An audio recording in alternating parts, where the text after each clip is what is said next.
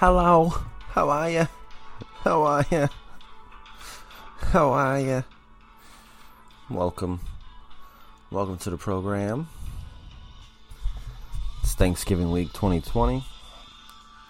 Uh, at podcast underscore purple is where you can find us, of course. Um, thank you for joining me. I am Corey Dobson, your host, your host of uh, host of this episode.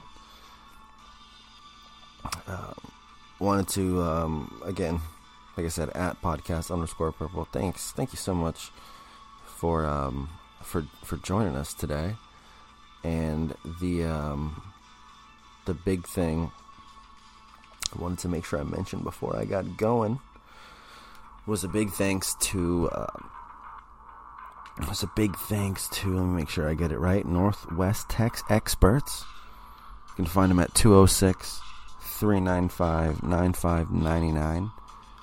They got a great special going on $99 mail in data recovery. They've been serving Seattle for 12 years. They do on site repair, 80 bucks an hour. But also, they do, uh, if you give them a call, they do also accommodate mail in uh, mail in diagnoses as well.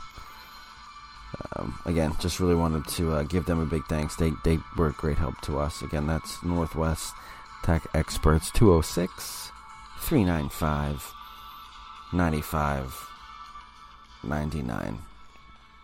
Again, welcome in. Thanks for joining us. Thank you for joining. Um, yeah, today basically was was kind of um, sorry if I'm fumbling around here a little bit. I was kind of thinking. Um, ended up, unfortunately, had a little bit of the, the, the vid symptoms. Think I'm good. Think I'm good. but uh, ended up not being able to go into work today, so I had a little bit of time to watch some dumb shit on TV. Ended up watching some like you know Criminal Minds crap. Got me all you know. Watched an episode that got me all in a negative space. Freaking serial killers and whatnot. so, so I ended up having to try to snap myself out of it by going into a uh, little bit of a an alien kick, a little bit of a UFO type of thing for a moment.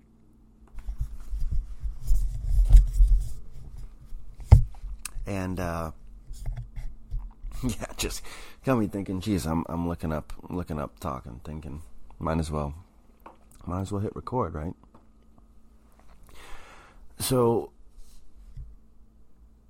if you do not like this topic, I shouldn't even say do not like it because everybody deep down likes this topic. I mean,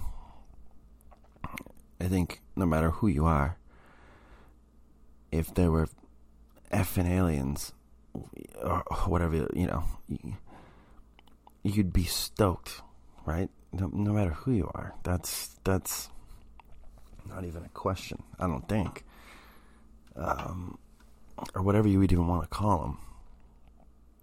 That's not even the issue. I think more of it is whether you think it's something that's worth thinking about, whether it's something worth talking about. Maybe it's not. I'll fully admit that in the sense that wasting your own time. So that's why I'm I'm here to compile all this BS for you. Which isn't BS, of course, but you get you get what I'm saying. Uh, yeah. So, so so to so to start, I was um, to start this. I was thinking um, in my in my head since I'm here in Seattle, a great place to start, kind of chronologically, right? If if you don't know much about this topic at all, um, which you know some people seen first first encounters or whatever the hell the movies are called, E.T., um, Paul. If you ever seen Paul, check that shit out. It's a great one. But you know, the basic crap in kind of uh, Star Wars. Kind of leave it at that, right? But there, there's a there's a ton of shit that uh, chronologically starting right after, right around World War II, that that's happened. That I think, to me, anyways, is is really really interesting. And whether you want to call it one thing or another, I'll let it, I'll let you you be the you know you make that decision. But uh, everything that I'm going to say, I encourage you if you want, go ahead and look it up yourself. But I'm uh, most of this, I'm not speaking out of my ass. I've done my research, written written a lot of this stuff down. But we'll start 1947, right? Kenneth Kenneth Arnold, which is amazing. Uh, I'm here in Seattle right now. Kenneth Arnold, he was a pilot in 1947. I believe he served in. I believe he was a um, World War II pilot. Could could have that wrong. So here's the start of the some right, some BS, and um, he, anyways, he I believe he was flying out of Oregon. If you ever been to Seattle or flown into Seattle, even on a layover uh, on a day when it's not cloud covered, you there's one prominent thing, of course, and that's Mount Rainier. So Kenneth Arnold uh, again, he was flying a single engine, I believe it was a single engine aircraft. So my assumption is something something like a a one Cessna 150, a 150 or 172, maybe a Cherokee Piper, something around those lines. Something you know, small single engine uh, aircraft around that that age. And on June 24th, he claimed to see glowing objects flying. And again, what he estimated. so this is where, where uh, of course, it gets gray. He estimated at around 1700 miles per hour and flying in a, a V-like type of formation. So you know, one of the things that he obviously wanted to report this shit was because, in his mind, 1947, he obviously, his first inclination was Russia. Um, you know, two years after World War II, first year of the Cold War, right? So that's, his mind isn't thinking anything like UFOs. This isn't even, wasn't even in the, in the, in the lexicon, I don't think, at this point which is why I start here because this is one of the amazing incidents where, again, a gentleman reporting something that has nothing to do with aliens, uh, anything like that. But what he ends up, what he ends up claiming is, you know, of course, seeing this uh, this amazing thing, skipping. It's kind of the the uh, the way that he really described it, skipping, skipping across. Um, yeah, really skipping across the the landscape was was kind of the best way that he could describe it. So the, the kind of the the interesting thing about this this incident again, which was Kenneth Arnold is the fact that this is what completely started this entire uh, UFO or, or flying saucer term, which is now, of course, you mentioned flying saucer, probably, excuse me, anywhere around the world. If you just say flying saucer, you know, I, w- I would imagine that's a term that you're gonna, you know, transcends languages flying saucer, right? And and that came from this day when Kenneth Arnold, uh, Kenneth Arnold again seeing these these extremely fast craft, and the way that he described them again, as you can imagine this, throwing a rock on a lake, that they were going so fast, but also dipping and skipping. Um, and again, without me without me trying to paint a picture for you, just that's what you got to imagine is what he described is is tossing a, a, saucer, a plate, or a big flat rock over on the lake and, and seeing it bounce. so again, really one of the um, amazing thing is other other reports in that same area. Uh, nine UFOs cropped up over the region. Uh, Mount Adams, the crew of a commercial flight in Idaho reported, um, and most of these people claim that the the group of pilots, including Mr. Arnold, Kenneth Arnold, must have been hallucinating. But really, that right there precipitated so much more into what would become a few weeks later, which is really interesting. So you have that Kenneth Arnold incident, right? And uh, let me get it right, June 14th or June 24th, 1947. Then bang. Right, right after this, you get um, you get Roswell. You get the the crash of 47, which is amazing because immediately you you see uh, a post by the government, or not even the government, the post by the newspaper saying that a, f- a flying saucer has been found, a flying disc has been found. Uh, ranchers, basically, uh, a rancher was the one who ended up coming across all this material and reporting it. Of course, government ended up coming in. Unbelievable amount of metal and debris apparently was spread over what what some claim to be, you know, a, um, what what some claim to be uh, an unbelievable area, uh, an unbelievable area of of space. Um, you know, which which of course, at the time, people absolutely didn't think. Again, like I, I mentioned just before, people are in the mindset of World War II or in the mindset of, of Russia. So people are just thinking this is a is, is a crash craft. And one of the, one of the things, I guess I didn't mention about the, the first incident again is that was that was really what, what Mr. Arnold's mindset was when he saw this was this has to be something from from from Russia and what we know now. I mean, anything that's 1,700 miles an hour, that's at that point in time. Um,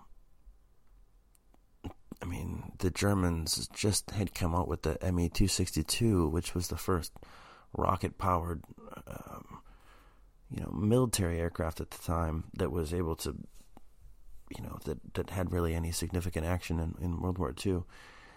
And it was nowhere near the capabilities of being able to fly 1700 miles an hour. So, uh, weeks later, when you have this one crash, boom, flying saucer crash in in the desert, Roswell, New Mexico, and then days later, what you have is an amazing post, which one of um, let's see if I can get the paper right. I don't even actually have the exact newspaper. Let me see.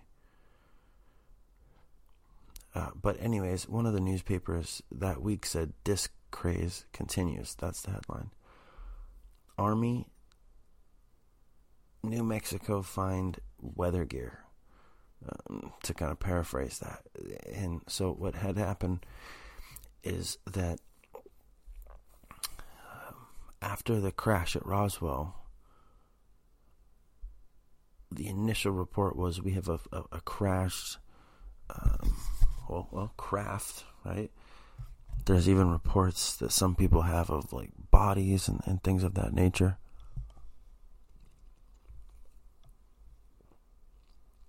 And what is also interesting about that is that where this where this uh, UFO crashed, which is in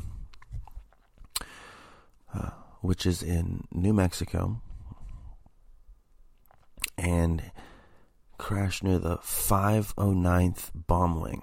These are the gentlemen who investigated uh, the crashed object, whatever, whatever the hell it was. Which again, in the newspaper, they they claimed that it was a.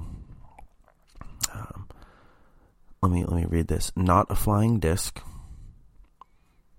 Um, Major Jesse Marcel of Louisiana, intelligence officer of the 509th Bomb Group at Roswell, New Mexico, inspects what was identified by Fort Worth, Texas Army Air Base weather forecaster as a ray wind target used to determine the direction and velocity of winds at high altitude.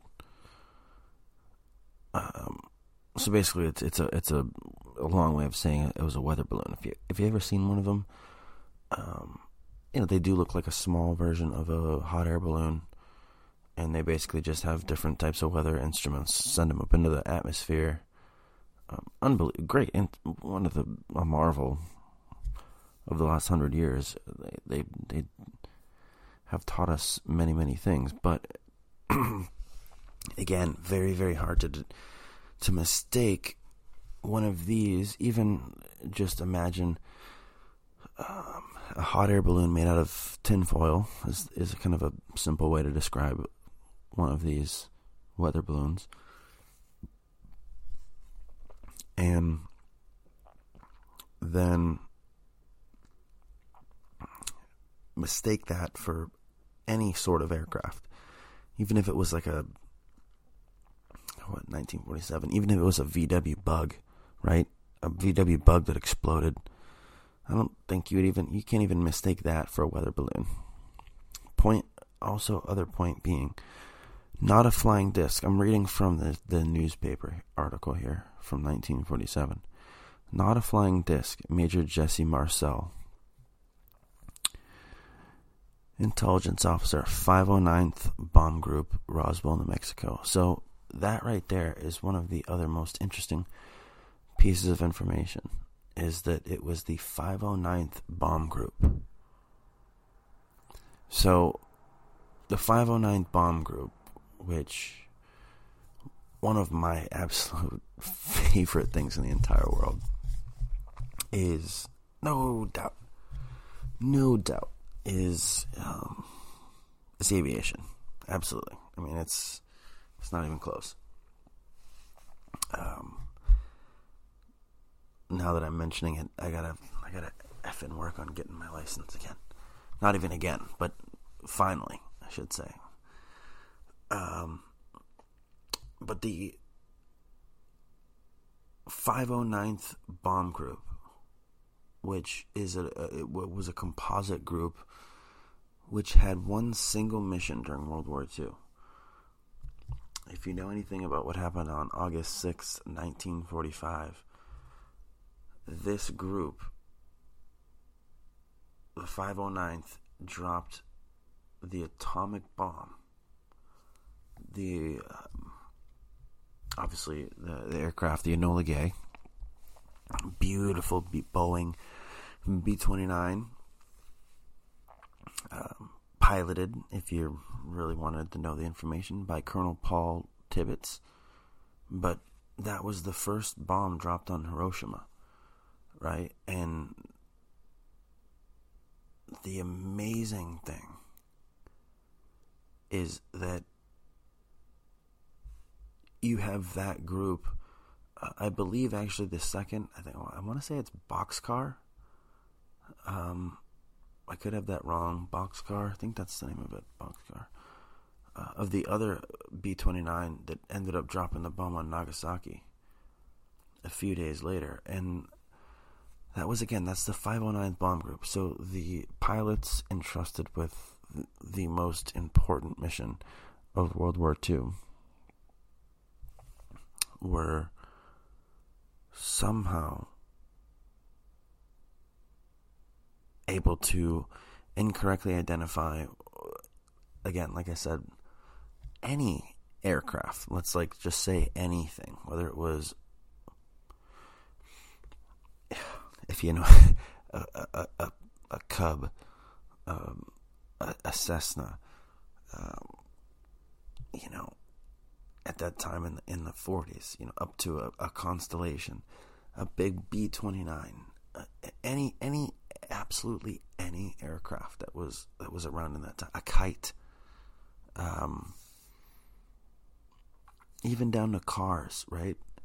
How in the world could these these gentlemen who were entrusted with this mission have really any discrepancy in their ability to determine whether something that crashed in the desert was a weather balloon or not? And just leave it at that, whether you want to call it anything else. But that's that's at least my contention is that they wouldn't have any ability to, to mess that up. And the 509th group was was and is still um, one of the most prestigious groups. I believe it's still operating out of the desert. I could be wrong about that. Um, without boring anyone too much longer on this topic.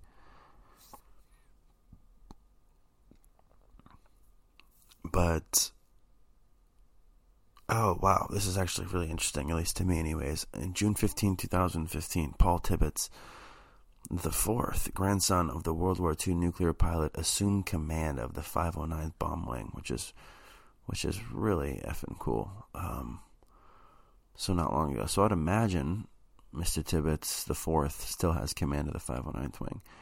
The 509th Wing is one of the wings that introduced in the not too distant past the uh, the stealth B two bomber, which is absolutely, absolutely beautiful aircraft there, which we'll might even talk about in a minute. But again, so so there you have it there, right? So there's the second you have Roswell.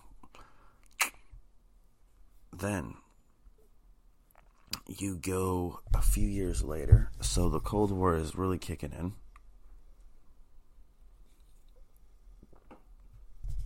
Paranoia High Paranoia High, Project Paperclip has commenced. Paperclip was the operation. Um, Paperclip was the operation in which the um, the United States government basically went and took uh, basically went and took uh, Rush or not Russian, I should say, um, German physicists and took them into well, back to America. And what they were able to do, um, I think over a thousand scientists, something like that. One of the most influential of this group was Wernher von Braun. Um, we'll talk about him probably in another episode, but I mean, he basically was someone that Walt Disney ended up employing to create a lot of unbelievable videos that were very, very, very educational. Uh, Wernher von Braun ended up um, basically helping us get to the moon.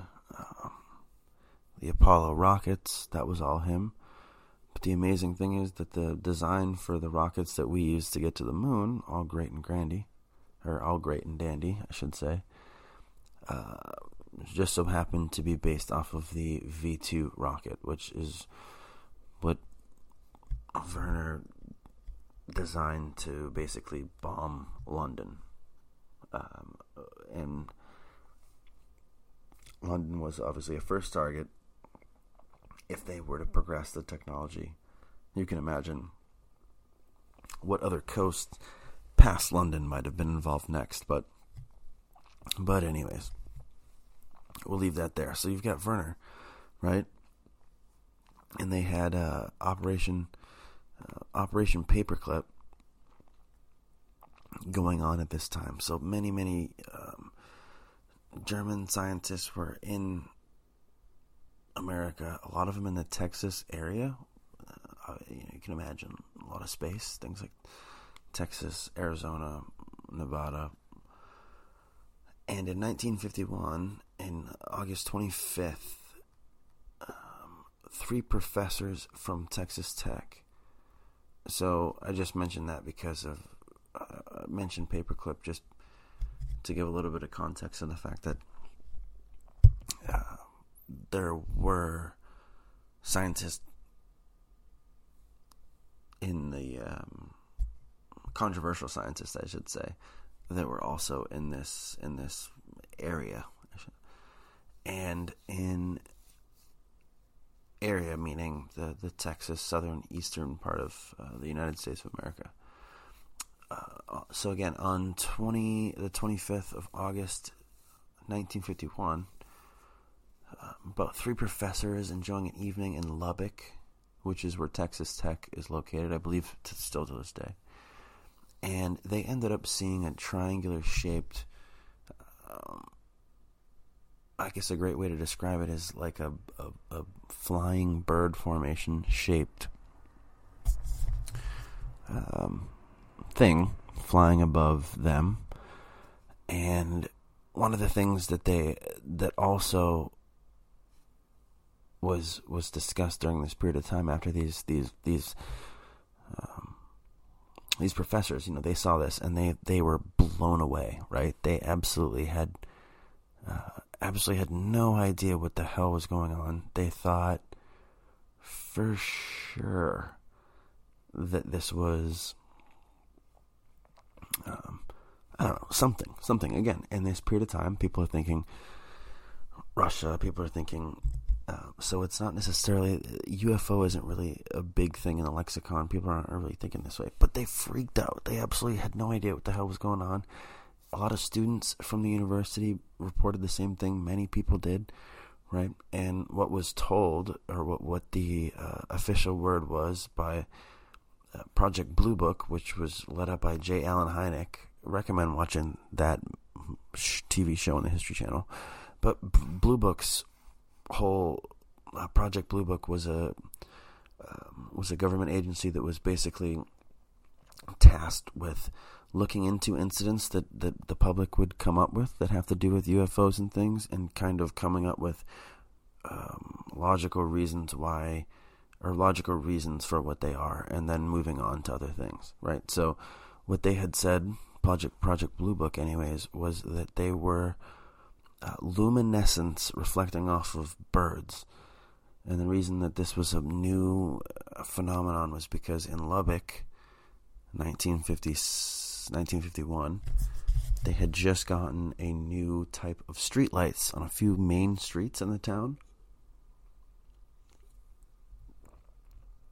So, Project Blue Book had said that the, the new streetlights in town reflecting off of some of these typical type of birds were the reason why uh, people were seeing these things. And again, the scientist, um, there was a Texas Tech freshman, Carl Hart, who even snapped some some photographs, which uh, I highly recommend. If you know, you look up Texas Tech, Carl Hart photograph, Lubbock Lights, and um, again, the interesting thing about this was not just the shape or whatever, the, the triangular shape that they saw, it was the silence. And I have a little bit of a personal story as far as that goes. The silence of the triangle flying over at night, the lights that were accompanied by it, and then also the speed at which it took off. That was the thing that people really um, in their minds, uh, were able to determine this had nothing to do with birds. Um, and even in my mind, when I'm thinking about that, right, I think everyone who's listening has heard uh, a flock of birds fly over. If if it's even if it's the most dead, silent night, right? You hear, let's just say anything more than ten birds flying a flying a fucking flock what are you hearing? You're going to hear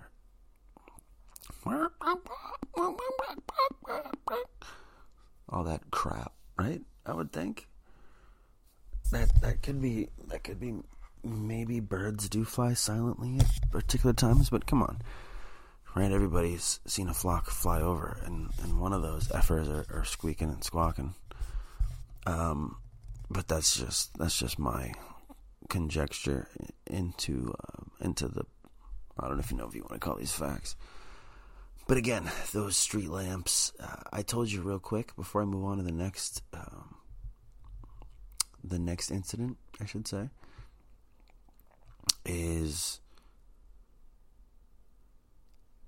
So I said, or not, I said, they said triangular, right? Triangular, big triangular object flying over silently, and it had lights. So I got to throw this in real quick. This is gonna make me sound like a freaking crazy person. Um, but you know, let's might as well let her ride, right? So uh, this had to have been okay. So before I before I even say anything about this, my first thing I have to say is that what I would imagine I I'm about to tell you was probably one of the government's aircraft, right? That's that's what I've told myself.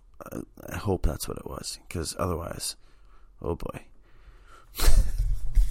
um, so it was. It was. Oh, I don't know. It had to have been. I had to have been shit. Summertime, I would imagine, because it wasn't. We weren't, weren't in school. Me and my buddy, man, my boy from back in the day. Um, me and my buddy Zach were fucking skateboarding, which I say loosely because you know, I don't know if anybody, unless you were good, unless you were real good. We basically just had the CCS magazines, had the shoes, went to Eastern Boarder was our shit back on the East Coast, but you know whatever you had as a skate shop you know, I think I had a flip or maybe an element. No, I had an element featherlight at the time. And I think he had a Oh, what the hell was the one with the guy with the fucking crazy head? A wet willy, whatever the hell it was called. That can't be it, can it? Wet willy? But you know what I'm talking about. So we were over there trying to, you know, probably grind on a, on a four foot. Actually, I know exactly what we're doing. It was like a, it was like a four foot, four foot, four inch to six inch. I'll get, we'll say six inch high, uh, like a grate, overlay a little drainage ditch. So a nice firm. It was a nice neighborhood, so it had like a good, not granite, but we're talking good concrete here. So you know, especially if you wax it up. We probably had like a piece of soap or something. And, um, but we're talking good quality concrete here. Nice neighborhood, nice cul de sac. And we're over here trying to see if we can grind on this thing that's six inches off the ground. Probably successful once or twice, I would imagine. My move was the kickflip, if you're wondering. I could kind of shove it. I could kind of shove it. Pop shove it. I could drop in. My thing was more dropping in, riding around on the bowl. You know what I mean? Until one day I saw this kid. saw this kid in a roll in at Skaters Paradise in Shrewsbury. Shrewsbury, Mass. Kid kid was the best best skater easily, right? He was the best skater in the park. In the pack. And I never forget this day. I had my, my gear, I had my flip, my Mark Appleyard flip. Had my gear. I was just starting to feel comfortable. And I'm, I'm, I'm in the lineup to the rolling. The big old, the big boy rolling. We're talking the, you know, the, the 20 footer boom, roll in into a nice kicker, the rail, and then you if you build the speed up, you, you head on up to the I don't even know what the fuck you call the other side. Ooh, sorry. If you don't like that, F yourself, I guess. Uh, up to the other side, whatever the hell it was. The other side wasn't quite a rolling. It was just like a big. If you were if you were too scared to do the roll and you went to the other side, which is what I usually did. Anyways, I get up, I'm third guy in line, and then all of a sudden, all of a sudden, the best skater at the park. You know, this kid's this kid's freaking this kid's doing stalls in the bowl. He's going, you know, exiting the bowl and then going right out of the bowl, dropping in, hitting the little, you know, rail that's out there. Like this kid was basically using the skate park as his personal Tony Hawk video game. And he gets up, I'm behind him, and I'm trying to get every little bit I can out of him, right? What's he doing? What's his leg leg position, leg placement, you know, yada yada yada and then all of a sudden this this clown, we'll call him Steve. Steve looks over and fucking breaks his damn hip. and I'll never forget it. This dude, he went down. I mean, I mean, it went down immediately. Broke his shit. They had to carry him out. They had to bring out, you know, they had to call the ambulance. You know, to to. to I mean, this he this guy was not walking. point being, point being is that that was the last day that I really decided I'm ever going to try skateboarding. And I told that story because, Jesus Christ.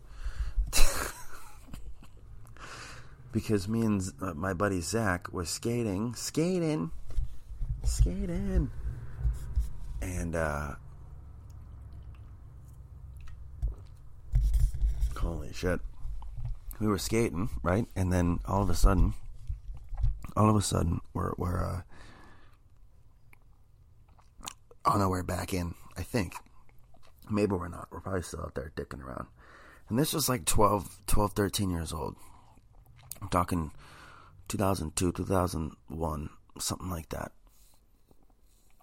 And and this is the height of my interest in, you know, aircraft and things. My my family would, would go to air shows all the time. Um, had seen stealth bombers before. I had have to preface this statement by saying that many, many times. Not even many times, but a few times. And partic- uh, particularly had seen one recently during that summer. All of a sudden, if you can imagine, you know, a, a basic cul-de-sac. We're in Massachusetts, but oh, jeez, if you're anywhere that's got trees over 35 feet or so, right? And any type of cul-de-sac, that's that's you know you got the picture. Probably three, four, three, uh, probably probably 200 yards in between. Uh, it's a nice it's a nice neighborhood. So from house to house, across streets, you're talking a football field or two in between. Good good distance. And this airplane, that's what I'll call it right now. But this thing big ass triangle. Edges so. The edges were not edges, they were seamless, right? And the uh, amazing thing about this was that they were, this was entirely silent. Entirely silent and this triangle, big, I would imagine eh, about the size of a B 2 stealth bomber. So that's, you know, if you want to get a visual as I'm continuing the story, just, you know, quickly, if you got a phone or a computer in front of you, Google just B 2, B 2 stealth bomber from below, right? And uh, you'll get the picture. But as you'll see with a with a B two is the fact that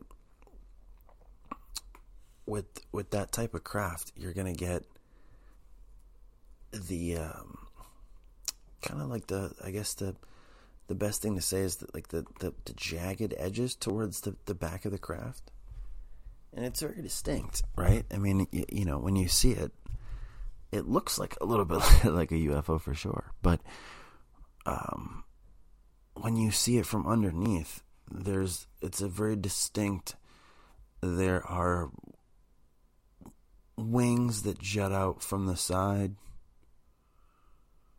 that are very narrow and also there's a you know very jagged base. It's a very distinct pattern looking up at at one of these craft. No doubt about it, right? So what what we were looking up at was if you were to I mean, if you've if you've gone up there and you've googled it, you know, you see the the B2 stealth bomber. If you were to just be able to fill in the negative space between the wings and make it a solid triangle, um, and and not have it be quite as sharp of an angle. That's what we saw cruise the f over this neighborhood. Um, one of the craziest things I've ever seen, in, the craziest thing I've ever seen in my life. My buddy, who I think would co- corroborate, co- corroborate, corroborate, corroborate my story here, is not I repeat, not a person who would jump on board with most of my BS that I'm spewing. but this, he will remember. I will say that for sure. And um, I will say we even had enough time. So this is how slow this thing was flying over the neighborhood at a height. I always, when I saw it, I thought that I could.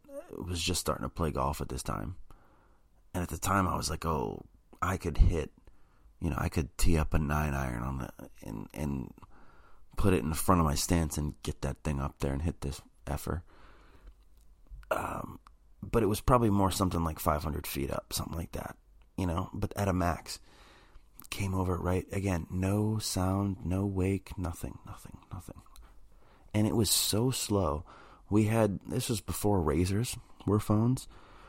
The thing came over so slow that we had or or my buddy had time to as we're skateboarding, right? Trying to figure out how to grind this little grate. I think actually we might have even had those nice shoes, those uh, those wax shoes. So it might have even been hitting hitting it with our shoes. But we had enough time to see this damn thing out of the corner of our eye. Boom. Oh. We both don't necessarily remember how long it took. So this is, I guess, up to up to you know for us to debate, but uh, us being me and my buddy. But I, I don't necessarily remember if it was like, holy shit, there it is. Boom, he whipped his phone out. We took a picture, a couple pictures. I don't remember if it was like, boom, whip it out. boom, whip it out, take it, and um, or if it was like that, or if it was more of. But in, from my recollection, the thing came over so slowly. Um, and again, just imagine any cul-de-sac you've ever been into, you know, with high trees. What, why I describe it like that is because it doesn't give you, with the high trees on either side of you. It doesn't meaning, you know, you're not getting a look at the horizon at all. This thing comes over at a pretty high height. And, um, yeah, we're able to get the picture of it. So, anyways, that's kind of my, my experience with a craft like that. So, what I always say is not that I saw an alien, because I feel like if I say that, I'm insane. But what I always say, anyways, is that what I must have seen was something that was very close to being, um, yeah, was very close to being one of the most advanced aircraft that maybe the government has. That's kind of where I've always put myself at. That's maybe that maybe what we saw was like the most stealth shit that we've that, that that's out there. I hope that's what it is, because otherwise, that shit's scary. um, um, yeah, absolutely. That that that shit's fucking fucking scary. Just not crazy. So, anyways, um, uh, yeah. On to the next. Uh, on to the next thing. Let me get back on. Get back on track if I can. So we've done uh, Lubbock, right? So one of the other things, amazingly, the next one, 1957, Levelland, Texas. Unbelievable one here. This is actually favorite scene. We'll, we'll keep it quick. We'll get through this. Uh, Levelland. If you ever seen Close Encounters of the Third Kind, the famous scene where the UFO kind of makes the um, like the, the, the car kind of goes wild, or, or you know, the all electronics kind of go crazy. The um, real life inspiration is when a ton of people in Levelland, Texas, individually reported seeing a rocket, is what they described it as, or strange lights. Right, depending on who you talk to, some people saw lights. Some people described it as it must have been a rocket, but it interfered with their vehicles, engines died, cars cut out, um, houses and lights went off, things shook. Um, the police eventually reported that it was a hoax said that they too saw the lights and that it must have been some sort of a hoax, someone shooting fireworks or something like that. And that all the reports must have been kind of a part of this to, to, to rile up people. Depends on what you think. Project Blue Book, again, this is one of the other cases that Project Blue Book with Dr.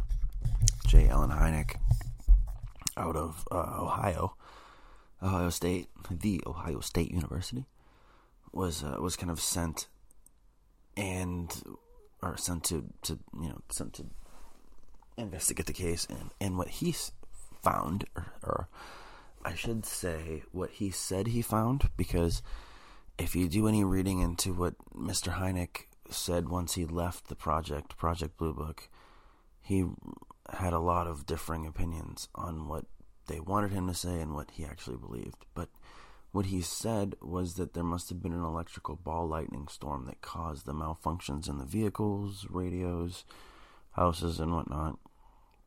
Even though there was no reported thunderstorms in the area at that night by anybody at all in Levelland leave it kind of at that. But again, look that one up if you'd like, if you're interested. Um, particularly if you're interested, again, like I, I, referenced the project, Project Blue Book, but the show on the History Channel, in my opinion, is, I mean, it's not even my opinion, it's their best show. It's a couple seasons. That's not saying much because History Channel doesn't have any real dramas, but it's a full drama uh, the guy in it, which is kind of cool, is if you like Game of Thrones, uh, Littlefinger plays J. Allen Hynek. So at least you know the main character has some good acting chops there. Really, really, um, really interesting show. Really fan, finesse, fa- oh, fascinating way to look at a lot of these things too, because um, you know a little bit of dramatization and it's it's a little bit of espionage and stuff, kind of kind of fun. Um, not even really a spoiler alert, but if you continue to watch the show, episodes in, John F. Kennedy makes an appearance. There's a guy who plays him, which is really cool. Uh, next, next one, as we go, uh, as we go through the actual UFO incidents, Rendlesham Forest, 1980. One of my particular favorites, uh, because of the fact that it's it's it's an incident that happened you know, obviously not long ago. We're, we're talking 40 years ago. And why I think that's interesting is that we've, at this point, we've had higher forms of technologies. So, you know, we have things that have been able to hit the Mach 1 barrier. We've had things that, you know, go supersonic. Uh, SR 71 Blackbird, the fastest craft in the, in the planet, spy airplane these things have been been created so our, our, our, our, frame of reference at least at this point in 1980 is much different than it was you know at the in the previous incident talking about in Levelland 1957 when probably the best aircraft in 1957 at least in my opinion was either the P51 Mustang or a, a, Sky Raider at that point probably um, prop based anyways I'm talking about um, if you ever look up a Skyraider, operated into up into I believe the Vietnam War, but it was one of the few that was few aircrafts long distance. speed power that was able to actually compete with um, jet powered aircraft for a while. But regardless, I don't want to get too, I don't want to nerd too much into the airplanes. Rendlesham Forest, though, 1980, right? So what happened is Air Force Base, many uh, officers, uh, Lieutenant Colonel Halt was the big one, um, but many, many officers reported different lights above the uh, Woodbridge Bentwaters base. Uh, this is in, in London, but there was U.S. members stationed over here. Talk, excuse me. We're talking about hundred miles north of uh, of London at this point in time, and they discovered some sort of a, a, a weird aircraft. At least Lieutenant Colonel Halt was the Charles Halt was the the big one who had these observations. And the next day when they came in, there was a lot of damage to the trees uh, because of his insistence on what had happened. They had brought in, I think it's a spectrometer. I think that's the right thing. Could be wrong. But regardless, they uh, checked the radiation levels and found that there was higher than normal, uh, higher than normal radiation levels, which, um, you know, of course, was was really really interesting. Um, one of the quotes from one of the gentlemen on the U.S. Air Force air traffic controller working that night said, "We looked up on the radar scope and saw something." not like anything we'd ever seen before. Um, you know, Baker, who was the one who made that claim, was a master sergeant who was second in charge of, of the facility, 18 year veteran at that point. And, uh, you know, at that point, he, quote, he about knew every aircraft in the U.S., NATO, and Soviet bloc this object, he says, shook him and his colleagues that night with its remarkable speed, its maneuverability. On radar, it covered 120 miles in a matter of seconds. It moved, it must have been moving Mach 5, 6, 7, or 8 or faster than anything other than possibly a missile. So which is one of the, uh, you know, again, that's uh, his name was Ivan Barker, U.S. Air Force Traffic Controller, and that that was the gentleman who has who has that that quote particularly, um, and you know, as he, yeah, it's, um,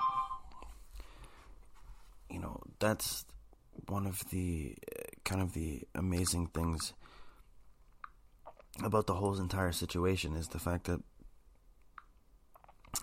he had such an experience 18 years. As he looked to the radar, the craft moved into close range, slowed, then stopped over the base's water tower. Again, as he looked up from the radar, it the craft into close range, slowed, and then stopped over the base's water tower quote, like a helicopter hovering, except with a helicopter you get movement up and down. This was stationary. It was a, it was between about 1500 and 2000 feet high. This thing was at least a city block in diameter. So Barker says it was shaped like a giant basketball, portholes around the center from which lights were emanating outward. I was shocked there was nothing aerodynamic about it. Basketballs don't fly, and that's again a quote from uh, Ivan Ivan Barker, who was the, one of the big witnesses of this outside of Suffolk, England. Uh, this Rendlesham Forest incident, um, kind of, and then you know apparently it's not. He says, uh, let me continue. He he says it stopped over the tower before reversing course, speeding back, then it's gone. And, uh, you know, that was really it. Barker didn't report this to his superiors. You don't understand what the Air Force did to people reporting UFOs. This is what Barker says. Um, again, this is a gentleman who's come out more recently, but that was his reasoning why, at the time, he didn't make a big deal out of it. Again, he reports you don't understand what the Air Force did to people who reported UFOs. Barker's story dovetails with what Colonel Halt's story is at the time. Uh, Deputy Commander uh, mentioned Mr. Halt. He was Halt was the one who uh, he apparently was the one with a group of other men uh, ended up going out into the woods and uh, this this craft, small red light, moving horizontally through the trees under some sort of control. To him, it almost felt like a laser beam, but in you know, but but but a big ball of light. So if you ever ever used a laser beam and put it on the wall, how it kind of moves. You know, if you put a laser beam on the wall, it almost you know even even with your hand being steady, your hand can't be perfect, and it bounces around and it almost moves without like a regard to gravity. Is almost what it feels like. Sorry, Luna, my cat. My cat getting involved. Um, she's a freaking alien. And this thing landed, you know, 15 feet away from him. Um, and then apparently the beam flew north towards the base. And this is, again, uh, where they could hear, um, you know, they could hear chatter on the radios that um, things ended up happening with the with the weapons in the uh, in the area, which is really um, yeah again, which is really interesting. There's many more things. I'm, I'm not going to go too much further because I I don't have the information in front of me, but I, I really highly recommend looking up those a few inf- those few more modern incidents. But this one's one of the bigger ones, the Rendlesham Forest one. But the amazing thing about those those two incidents is this one and obviously the one that happened in Roswell is that they revolved around nuclear bases and also units that had extreme some of the highest clearances and knowledge about um, not only obviously aviation but just about what was going on as far as uh, different things like espionage and different crafts from other from other nations. So it's it's just interesting that it happens to be these people who are the ones that are mistaken things apparently. Um, let me uh, let me quickly see if, uh, what else we get. Oh, so one of the other ones I want to get into right quickly before I get uh, in touch into um, some really cool ancient stuff, I should say is the uh, again I, I really recommend everybody so the whole goal of this if you've made it this far appreciate you. Appreciate you. Um whole goal really is you know to give you a little little touch on every one of these things and then if you if you are interested one um if you're interested in any of them particular in particularly please you know drop a comment drop a like um let me know what what if you'd like me to explore any of these in in further depth, which I'm probably gonna do in the future, anyways. But when I do, it'll be probably with someone who has a little bit more knowledge in in each um, in each particular subject. But what I'm trying to do is just give you a, a little bit of each, and uh, if if any of these, probably 15 things I'm gonna end up hitting uh, hit your fancy, yeah, check them out. They, a lot of these, whether you think they are religious, scientific, completely supernatural, they're very, very fascinating.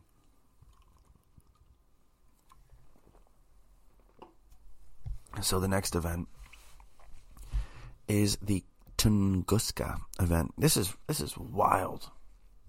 So this was a. I won't talk too much about this because really there's not much information. But this is more so just scare the shit out of everybody. We're worried about a, a COVID vaccine, or not vaccine, a virus, which obviously is real, you know.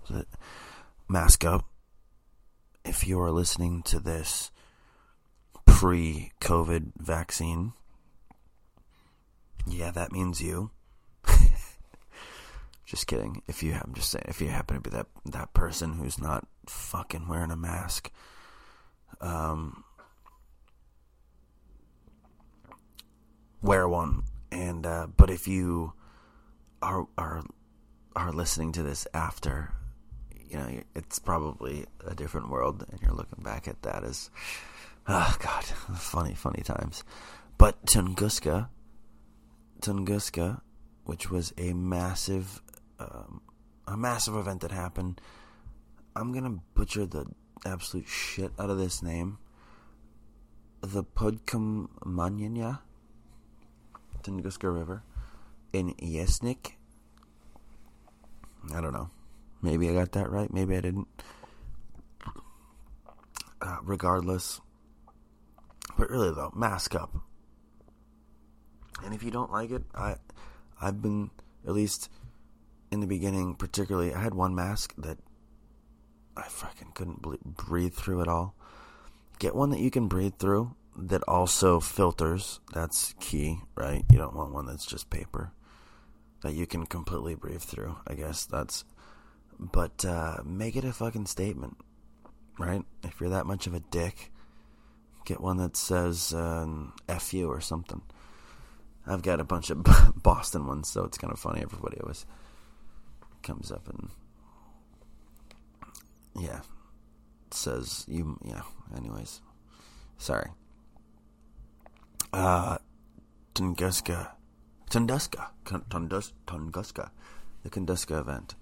Again, in, in Russia, right? It's um, wild, wild, wild. So this happened in 1908. We're going a little bit back as far as the timeline happened, but it was a, an explosion. Like I said, uh, oh, oh, yeah, how I got into COVID there was the fact that, you know, imagine if this shit happened. This will be a real tragedy but this shit's real. This this is this is going to happen one day. Just God forbid it happens again over the middle of nowhere. But this thing, explosion over eastern Siberia, flattened. Just like listen to the magnitude of what this is. Flattened.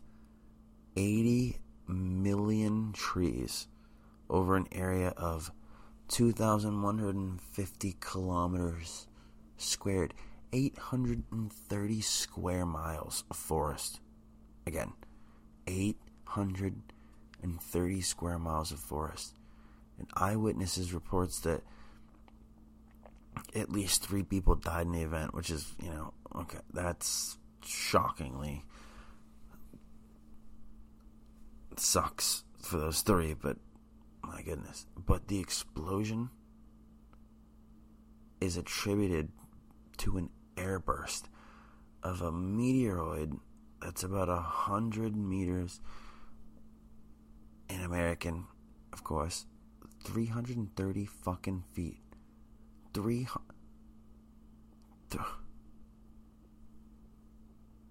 I mean, we're talking. We're talking the seventh hole at Pebble Beach. Basically, yeah, that's that's it right there. Seventh hole at Pebble Beach from the tee to the green, a rock that big. That's not that big. That's not that effing big. And it's classified as an impact event, even though there's no crater that's ever been even found. So why why I bring this one up is they have no idea what the hell this thing was, right? Um, you know, obviously the best guess is it's a meteoroid that, that came through the atmosphere and just exploded. But why I bring it up is when you look into biblical events and things like that, I won't bring up the individual.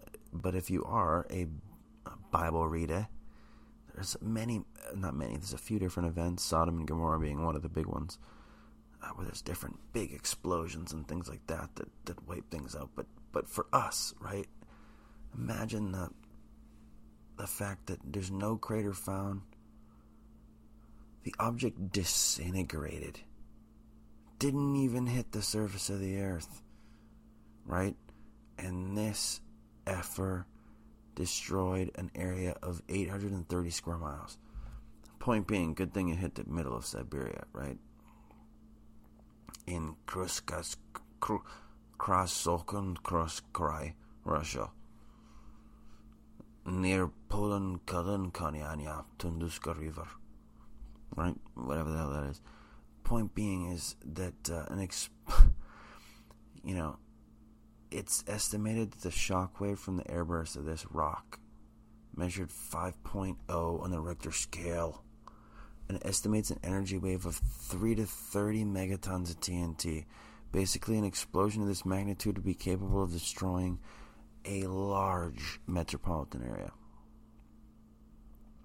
So, anyways, watch out for rocks falling from the sky. And the funny thing about this, I guess back then, they, we 1908, much less, much less technology back then, but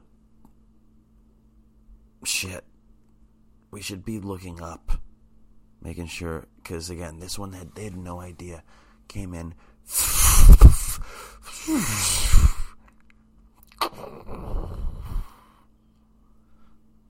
Just out of nowhere. Three people.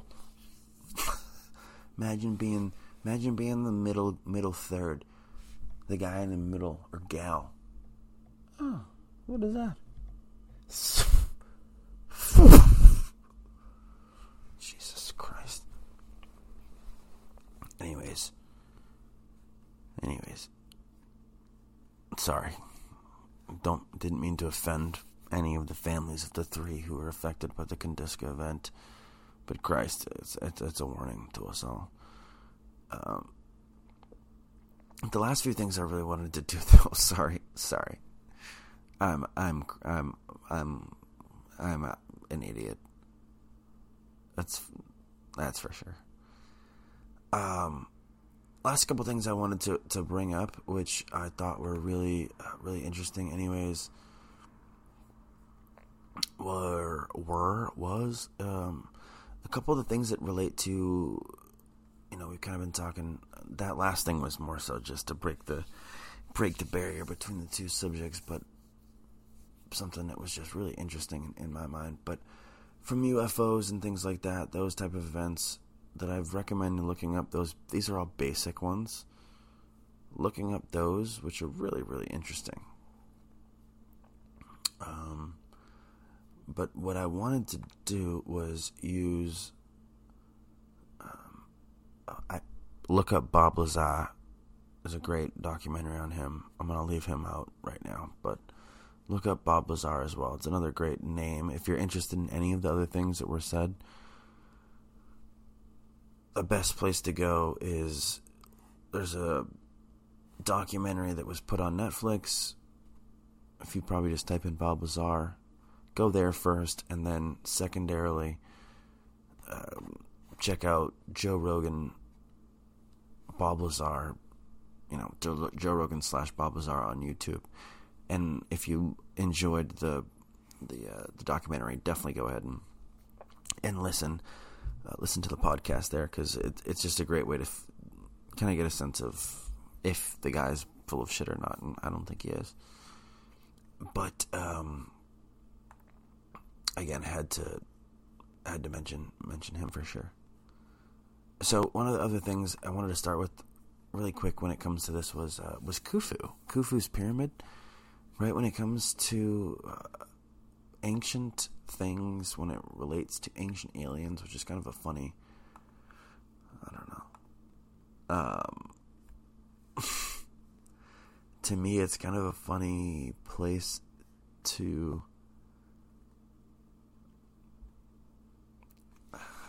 it's kind of a funny thing to really. Oh shit! I apologize. That's why I just had to. Uh, I just got myself freaking kind of stunned for a second. I had to had to do this. This is important. If you don't know about it, you've got to I'm adding this in to the things that if you don't know, you've got to look it up. Again, sorry for me being all over the fucking place, but again, another fantastic one is Commander Fravor, right? The the the Tic Tac. If you don't know about it, learn about it. You're gonna learn about it now. If you don't, in a in a quick short form. But Commander Fravor, um, he is a. Uh, make make sure I get this. Make sure I get this 100 percent right. He is a. Um, is it Air Force? I believe Air Force. I believe he's uh no um, Air Force Navy. I apologize to Commander Fravor for getting um yeah I believe he's Navy. Shit. Well, I apologize to Mr. Fravor if I get this wrong, but I believe he's a Navy uh, Navy commander. Anyway, uh, if I'm not mistaken, Commander Fravor. Anyways, flying a mission off of the USS Nimitz. I think this was. Uh,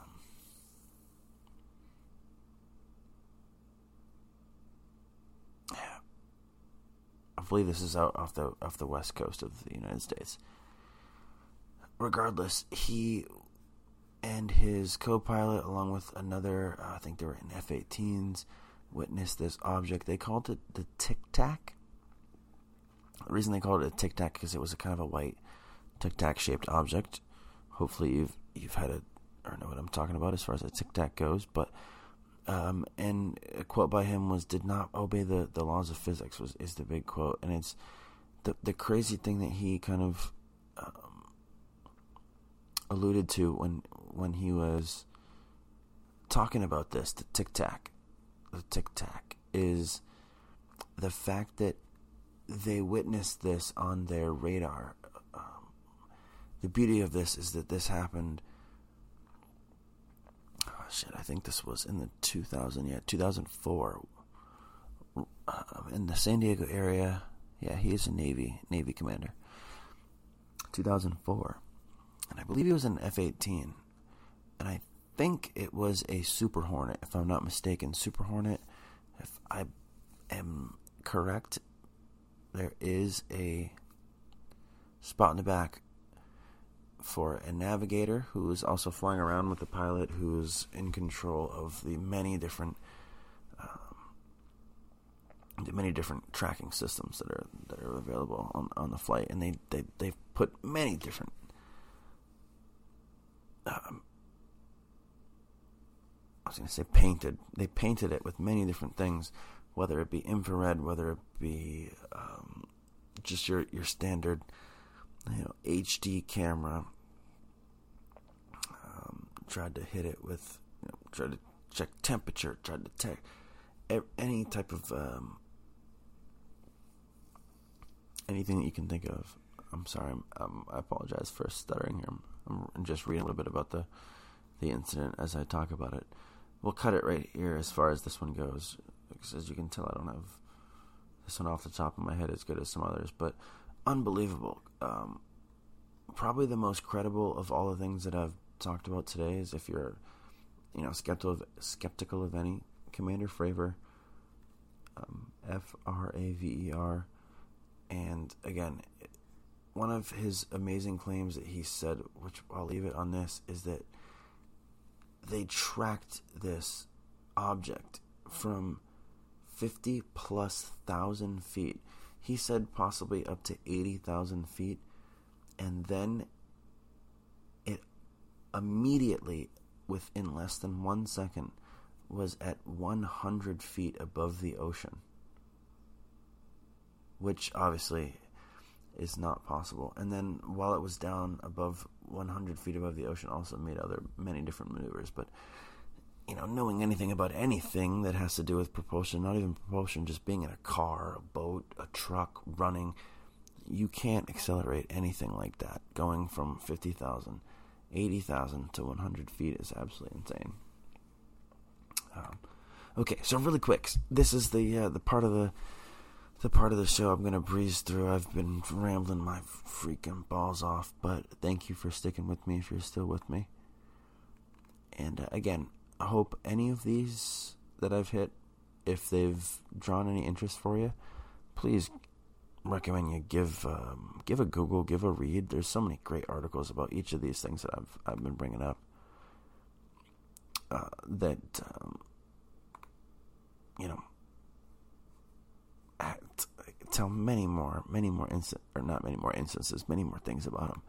So one of the other things is ancient, ancient aliens. Ancient aliens is kind of a subject I don't even want to bring up, which is because when you say say that, it makes you think of Giorgio, the dude with the hair, and just um, it is ridiculous. And the TV show, I do think there's a lot of exploitation on this subject for sure. But one thing that I love is ancient Egyptian culture, as well as science, as well as history, which I guess that kind of wraps into each other there. But uh, when you look at the Great Pyramid of Khufu, one of the things that's amazing about it is the fact that the number pi is represented in this building. Unbelievably. Now, some people will say that if you take all the different pyramids, they don't all represent it. So why is that significant? But to me, in my mind, it's because it's the Great Pyramid. So the Great Pyramid of Khufu, if you go with the base times height, it comes out exactly to 3.14. Which to me again, one of the more unbelievable things is this precisely. So pi obviously being a ratio that, that comes up all over uh, all over geometry and is used uh, you know throughout the modern world is and, and, and also shows up is again the exact ratio between the base times the height of that pyramid, which to me is really interesting just because um, how in the world were they able to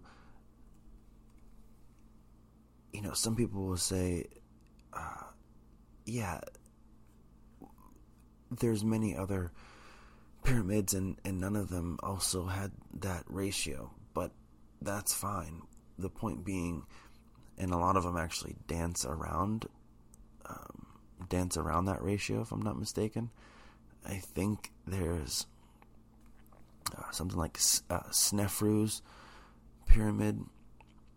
Uh, one of Snefru's pyramids. Snefru built many pyramids, but Snefru's pyramid is, you know, a fraction of a degree off of pi. Um, the Djefre's pyramid. Could have that one wrong as far as the pronunciation, but a fraction off of pi. Um, Menkaures pyramid, fraction. There's many of these pyramids, and they and none of them very. Um, other than Snefru's red, which is a completely different, the bent pyramid, which was almost an anomaly. The bent pyramids were complete anomalies, but every other pyramid other than the bent pyramids, um, which many people would attribute to being in the earlier generations of um, even the the earlier generations of pyramids even being built in the in the Giza um, in the Giza Strip, I guess you would call it. But um, you know, the, the the bent pyramid was was much much earlier than a lot of these others, which is why, in my opinion, um, Snefru's are the only ones that are so far off of these other ones. But every other pyramids other than Snefru's, I mean, they're within degrees of of pi, and it almost seems like um, the other ones had something else going on. But again, the Great Pyramid, the most important one, which also is lined up to true north, which is also very interesting with that pyramid. I'm if you're listening and you're you're probably thinking what the fuck is the relationship between this and what we were talking about earlier with the 509th bomb wing. And I'll tell you this, it's not necessarily that aliens had anything to do with these. All I'm simply trying uh, to talk about is just things in, in my in my mind that are very interesting. So l- let me let me make that clear right now. I'm I'm not saying by any means that the 509th or the you know Roswell incidents had anything to do with this. I will give a quick little synopsis at the end of how I think they could possibly relate, but um, most likely there's there's there's none. I just think these are very very fascinating things. So thank you again, like I said, for sticking with me. Um, because I know again for me this this shit's fascinating, but I know it's for everybody it might not be necessarily. So, uh, but yeah, so um, you know the Great Pyramid. That's that's one of the amazing things. It it faces true north. If you take all of the landmass in the entire planet and were to spread it out, almost as if you were to like take a uh, I forget like a, a just a cardboard box and you were to unfold it, right? You know, there's that middle of of the cardboard box, and the rest of it is laid out around.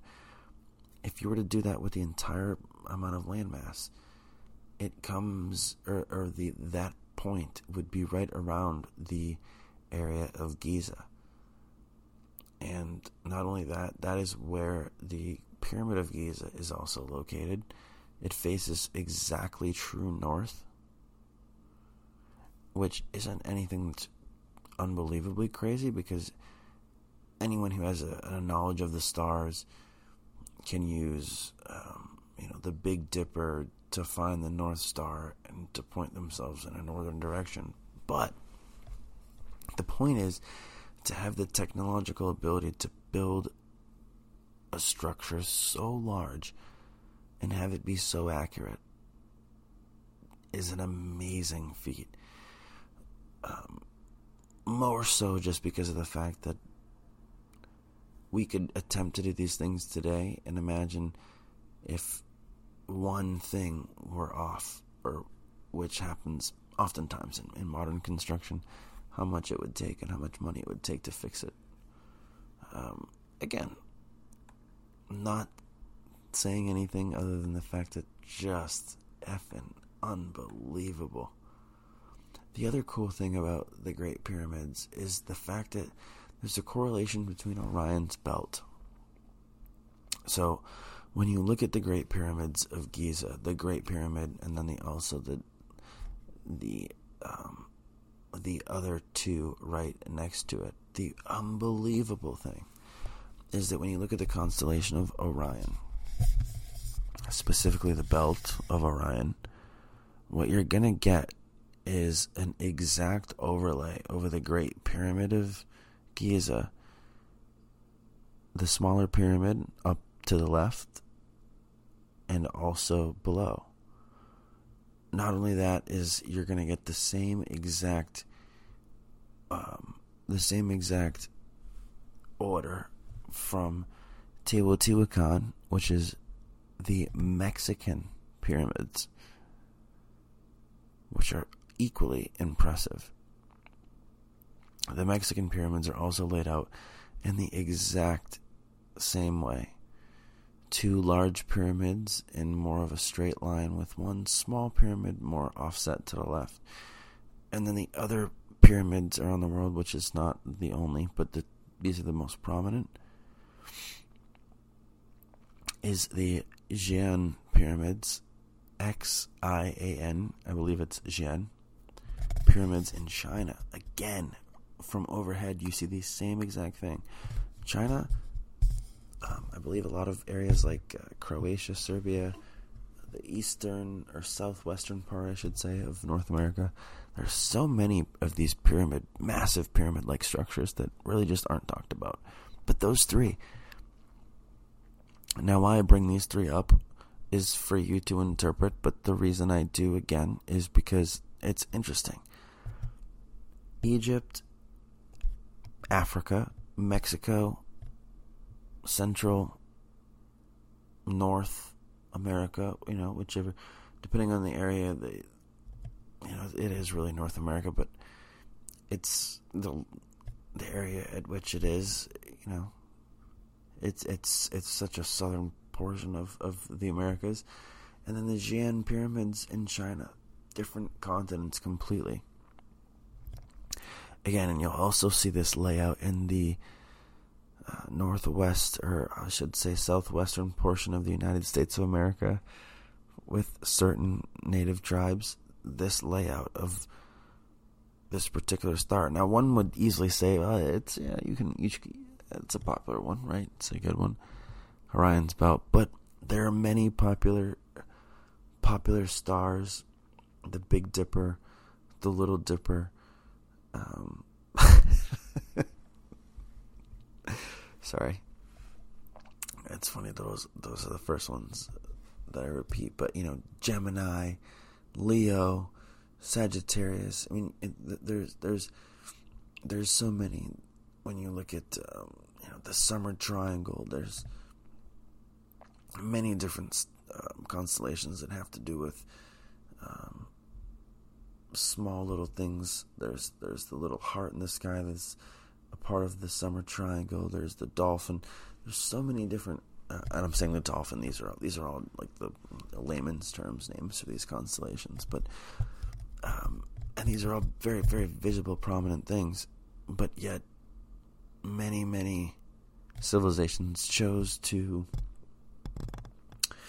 um, yeah, chose to take their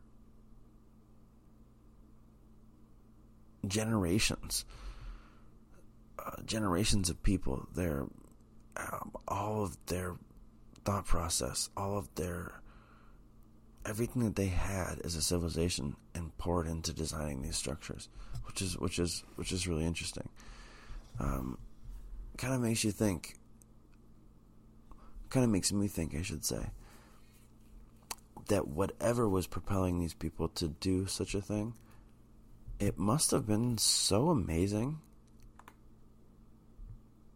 What whatever it was, right, that that made these multiple generations do these things.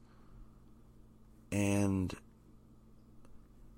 you know, it makes makes me think, man, I wonder it'd be really interesting if if we as a civilization these days had something that we all believed in so wholeheartedly that we could we could get behind. I mean, the again, there's there's also de- you could uh, someone could debate me and say, well, there's probably some slaves involved in some of these pyramids, depending on what you believe was the reasons that these things were built. That's a whole other conversation. But my point is, is that just a lot of these, whatever was the source behind deciding to build these massive structures, it's uh, it really is amazing the last um, the last thing that I really wanted to last thing that I really wanted to uh, to bring up that had to do with some a couple of ancient things and how they are interesting.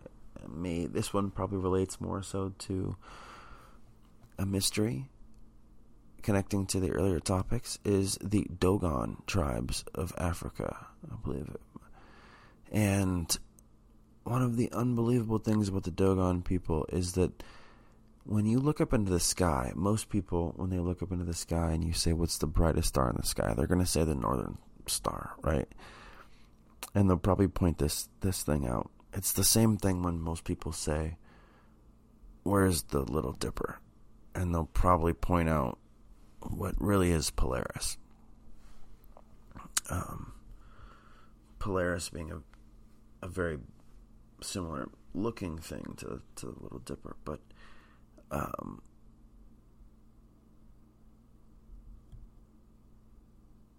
Little Dipper being Ursa Minor. But when it comes to Sirius, Sirius is the brightest star in the sky. Everybody sees it all the time. And again, most people think it's the Northern Star. A lot of times it gets mistaken for Venus. Oftentimes, when Venus is in the sky, it does overtake this as the brightest, depending on where we are. But oftentimes the brightest star is Sirius. And one of the amazing things about this is that Sirius B is another star. And I'm making sure I get this right. That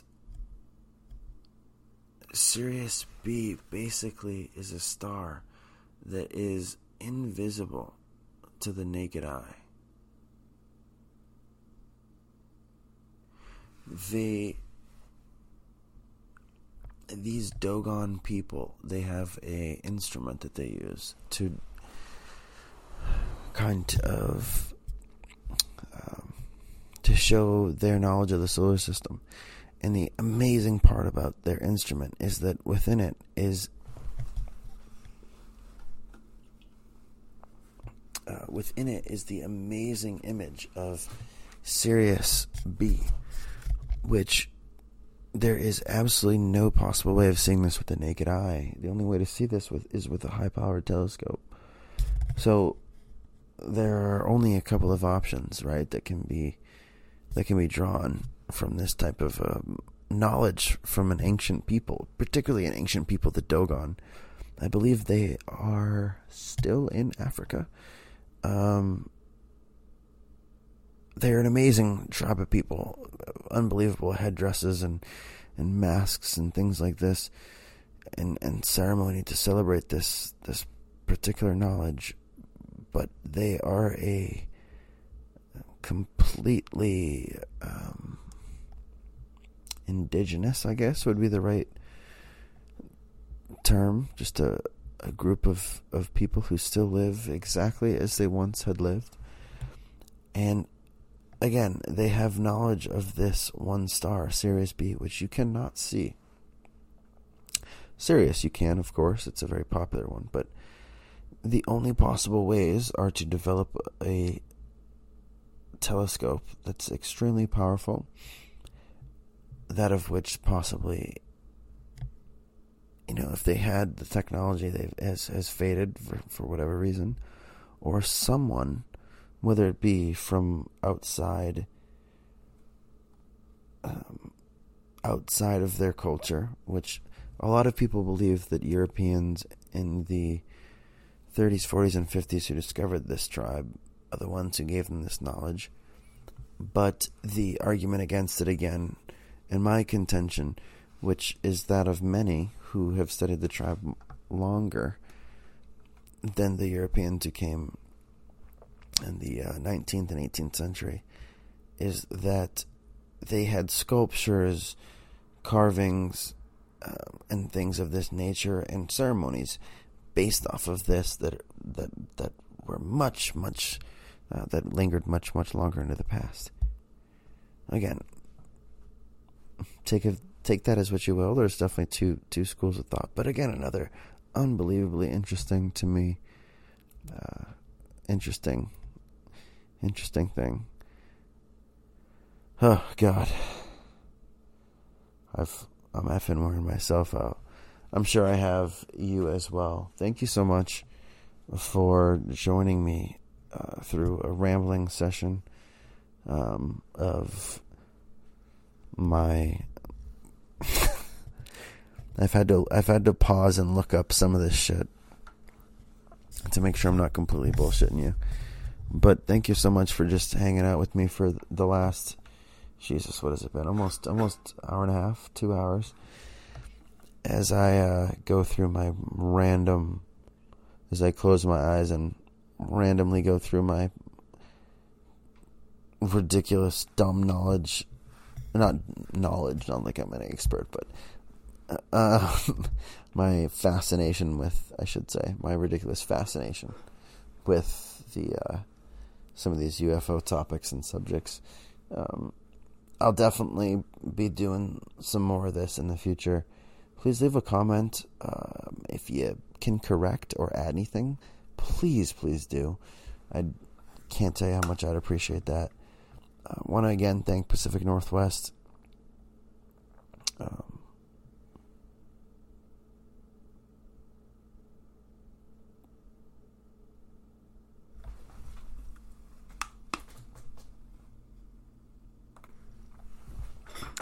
Whoops. Sorry about that. Drop the old, drop the old microphone there. Um, wanted to thank uh, Northwest Tech Experts again um, for um, for helping us out, and like I said, give them give them a shout if you if you need any help or advice, even anything like that, um, particularly with data recovery or anything of that nature. 206 395 9599 again they've been serving Seattle for 12 years and they're they're just they're just the best. The customer service to the chain or off the chain um, can't can't recommend them enough. Uh, again thank you so much for joining me. Like I said please drop a like drop a comment uh, subscribe um, at podcast underscore purple. Find us there. And um, like I said give uh, if you have any any extra info please throw it at us throw it at me i should say. And um, would love to get a dialogue going with you. Again like i said i'm i'm rambling at this point. Thank you so much. Uh, next uh, next episode i think we're gonna have a, a guest with us. Um, we're gonna also be doing a uh, just a random historical facts episode coming up real soon as well. So again, thanks, thank you so much, thank you so much, everybody. Appreciate you, and uh, we'll be uh, we'll be seeing you soon.